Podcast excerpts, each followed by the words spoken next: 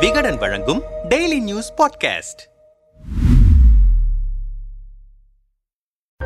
பீகார் மாநிலத்தைச் சேர்ந்த தொழிலாளர்கள் தமிழ்நாட்டில் தாக்கப்படுவதாக சமூக வலைதளங்களில் பரவிய தகவல்களாலும் வீடியோக்களாலும் பெரும் பதற்றம் ஏற்பட்டது. இந்த விவகாரத்தை பீகார் சட்டமன்றத்தில் பெரும் பிரச்சனையாக பாஜக எம்எல்ஏக்கள் கிளப்பினர். ஆனால் வடமாநில தொழிலாளர்கள் தாக்கப்படுவதாக வெளியான தகவல் போலியானது என்பது உறுதி செய்யப்பட்டது. சமூக வலைதளங்களில் வெளியான இரண்டு வீடியோக்களும் போலியானவை என்பது உறுதி செய்யப்பட்டது. தமிழ்நாட்டில் வடமாநில தொழிலாளர்கள் தாக்கப்படுவதாக போலியான தகவல் பரப்பப்படுவதாக தமிழ்நாடு டிஜிபி சைலேந்திரபாபு தெரிவித்தார். அந்த போலி வீடியோவை வெளியிட்டது பீகார் பாஜகவை சேர்ந்த ஒருவர் என்பதும் கண்டறியப்பட்டு அவர் மீது வழக்கு பதிவு செய்த தமிழ்நாடு காவல்துறை அவரை கைது செய்யும் முயற்சியிலும் ஈடுபட்டிருக்கிறது. தமிழ்நாட்டில் வடமாநில தொழிலாளர்கள் யாரும் தாக்கப்படவில்லை என்று பீகார் சட்டமன்றத்தில் துணை முதல்வர் தேஜஸ்வி யாதவ் விளக்கமளித்தார். இந்த விவகாரத்தில் உண்மை நிலையை நேரில் அறிவதற்காக பீகார் மாநில அரசு அதிகாரிகள் குழு ஒன்று தமிழ்நாடு வந்திருக்கிறது. அந்த குழுவினர் திருப்பூர் சென்று மாவட்ட ஆட்சியர் உள்ளிட்ட அதிகாரிகளையும் அங்கு பணிபுரியும் வடமாநில தொழிலாளர்களின் பிரதிநிதிகளையும் சந்தித்தனர். பின்னர் தமிழ்நாட்டில் வடமாநில தொழிலாளர்கள் பாதுகாப்பாக இருக்கிறார்கள் என்று பீகார் அதிகாரிகள் தெரிவித்தனர். இந்த விவகாரத்தையொட்டி தமிழ்நாடு வந்திருக்கும் லோக் ஜனசக்தி தலைவர் சிராக் பாஸ்வான் பீகாருக்கும் தமிழ்நாட்டுக்கும் நல்ல நட்புறவு இருக்கிறது. சமூக வலைதளங்களில் பரவும் வீடியோவை யாரும் நம்ப வேண்டாம். போலி செய்திகளை பரப்புவோர் மீது நடவடிக்கை எடுக்க வேண்டும் என்று கூறியிருக்கிறார். இந்த விவகாரம் அரசியல் வட்டாரத்தில் அனலாக தகிக்கிறது. வட இந்திய தொழிலாளர் விவகாரத்தில் வதந்தியை பரப்பி வன்முறையை தூண்டியதாக பாஜக தலைவர் அண்ணாமலை மீது சென்னை போலீசார் நான்கு பிரிவுகளின் கீழ் வழக்கு பதிவு செய்திருக்கிறார்கள். முடிந்தால் என்னை கைது செய்து பாருங்கள் என்று தமிழ்நாடு அரசுக்கு அண்ணாமலை சவால் விட்டிருக்கிறார். இது தொடர்பாக அண்ணாமலை வெளியிட்ட அறிக்கையில் ஹிந்தி தெரியாது போடா என்று அரசியல் காழ்ப்புணர்ச்சியுடன் முதல்வர் மகன் டி ஷர்ட் கலாச்சாரத்தை தொடங்கி வைத்தார். விமான நிலையத்தில் என்னிடம் இந்தியில் பேசினார்கள் என்று முதல்வரின் தங்கையான திமுக எம்பி ஒரு பொய்யான புகாரை வழங்கி வட மாநிலத்தவருக்கு எதிரான வன்மத்தை தொடங்கி வைத்தார். தற்போது உலாவும் பல பொய்யான செய்திகளுக்கு இவையெல்லாம் காரணங்களாக இருக்குமோ என்ற எண்ணம் தோன்றுகிறது. முதல்வரின் குடும்பத்தினரால் தொடங்கி வைக்கப்பட்ட காழ்ப்புணர்ச்சி வன்மம் தற்போது வட மாநிலத்தவர் மீது திரும்பிவிடக் கூடாது என்ற நல்ல எண்ணத்தில்தான் வட மாநிலத்தவர் மீதான வெறுப்பு பிரச்சாரங்களுக்கு முடிவு கட்டுவாரா முதல்வர் என்று கேட்டிருந்தேன். அதனால்தான் பிரச்சனையை திசை திருப்ப என் மீது வழக்கு பதிவு செய்திருக்கின்றனர் என்று கூறியிருக்கிறார். அண்ணாமலையை விமர்சித்து திமுகவின் அமைப்பு செயலாளர் ஆர் எஸ் பாரதி அறிக்கை வெளியிட்டார். வெளியிட்டார். தமிழ்நாட்டின் முதலமைச்சருடைய சிறந்த நிர்வாகத்துக்கு களங்கம் கற்பிக்க வேண்டும் என்பதற்காகவே தமிழ்நாட்டில் உள்ள வடமாநில தொழிலாளர்கள் தாக்கப்படுவதாக திட்டமிட்டு திரிக்கப்பட்ட வீடியோக்களை சமூக வலைதளங்களில் பரப்பினர். அதன் மூலம் பதற்றத்தை உருவாக்கலாம் என்பதே அவர்களின் வஞ்சக திட்டம். பாஜக பரப்பியதெல்லாம் வதந்திதான் என்பது தமிழ்நாட்டில் உள்ள வடமாநில தொழிலாளர்களிடம் அம்பலமாகிவிட்டது. அதனால் அதன் மாநில தலைவர் அண்ணாமலை அலறல் அறிக்கை வெளியிட்டிருக்கிறார் என்று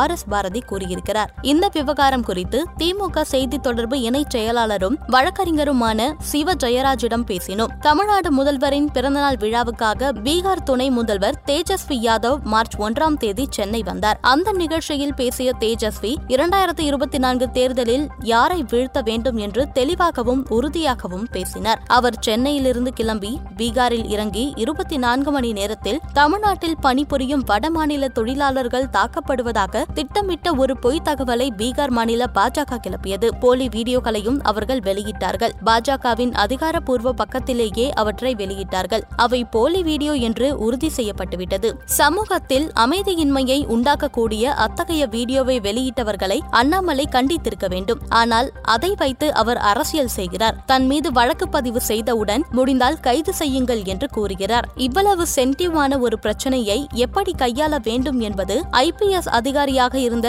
அண்ணாமலைக்கு தெரியாதா? ஆனால் வேண்டுமென்றே திட்டமிட்டு இதில் அவர் அரசியல் செய்கிறார். தமிழ்நாட்டின் நலனுக்கு விரோதமாக அண்ணாமலை நடந்து கொள்கிறார் என்கிறார் சிவஜெயராஜ். இந்த விவகாரம் குறித்து அரசியல் விமர்சகர் எஸ். எஸ். ஸ்ரீராமிடம் பேசினோம். இந்த பிரச்சனையில் அண்ணாமலை அரசியல் செய்கிறார் என்று கூறுவது தவறு. நிச்சயமாக அவர் அரசியல் செய்யவில்லை. திமுகவினர்தான் நீண்ட காலமாக இந்தி எதிர்ப்பு அரசியலை செய்து கொண்டிருக்கிறார்கள். வங்கி ரயில்வே தபால் துறை என எல்லா இடங்களிலும் வட இந்தியர்கள் வேலைக்கு வந்துவிட்டதாக அவர்கள்தான் பிரச்சாரம் செய்கிறார்கள். தற்போது அவர்களுக்கே இக்கட்டான ஒரு சூழல் வரும்போது வேறு மாதிரியாக பேசுகிறார்கள். அவர்கள்தான் இரட்டை வேடம் போடுகிறார்கள். இதில் அண்ணாமலை எந்த அரசியலையும் செய்யவில்லை என்கிறார் ஸ்ரீராம்.